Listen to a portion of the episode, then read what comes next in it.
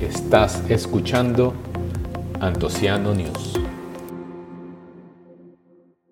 Bueno, aquí estoy con una mezcla de emoción y susto por este nuevo proyecto. ¿De qué va esto? Antociano News será una edición semanal con una selección de las noticias que considero más importantes del mundo del vino con mi toque personal. ¿Y por qué he decidido lanzarme a hacer Antociano News? Bueno, en todos los aspectos el mundo está cargado de información, de múltiples fuentes y en diferentes idiomas. Y he decidido buscar y presentarte lo que me parece más importante. Esto es un proceso de curaduría. Me encanta la palabra curaduría que creo que inicialmente viene del mundo del arte y que se conoce poco pero encaja perfecto. Es un trabajo, un trabajón, pero lo voy a intentar con mucha emoción y herramientas que me ayuden a lograrlo. Una de las herramientas es la persistencia y mejora constante. Es practicar, insistir y persistir, pero nunca desistir.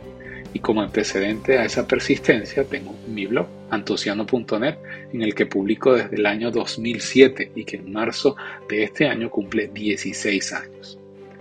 Y como mi lema es compartir información del mundo del vino por todos los medios posibles, voy a publicar esta información en Facebook, en Instagram, en Twitter, en YouTube, TikTok, en Spotify, en Apple Podcast y para mis suscriptores voy a enviar un resumen con los enlaces por email y a mi nueva comunidad de WhatsApp. Los enlaces están en mi biografía para que te unas desde ya. Importante, quienes se suscriban al newsletter y a la comunidad de WhatsApp van a recibir enlaces adicionales. Por anticipado les pido disculpas si el audio o video no tiene la calidad o producción profesional. Apenas estoy comenzando y la calidad la voy a enfocar en el contenido. Espero que me acompañes cada semana desde el próximo lunes 6 de febrero para arrancar con la mejor información del mundo del vino. También te pido que me ayudes a difundir y a valorar estos capítulos o estos episodios. Puede ser un like, un compartir, un comentario, guardando la publicación. Me puedes dar 5 estrellas o lo que sea que te pidan en la plataforma donde estés viendo y escuchando este contenido.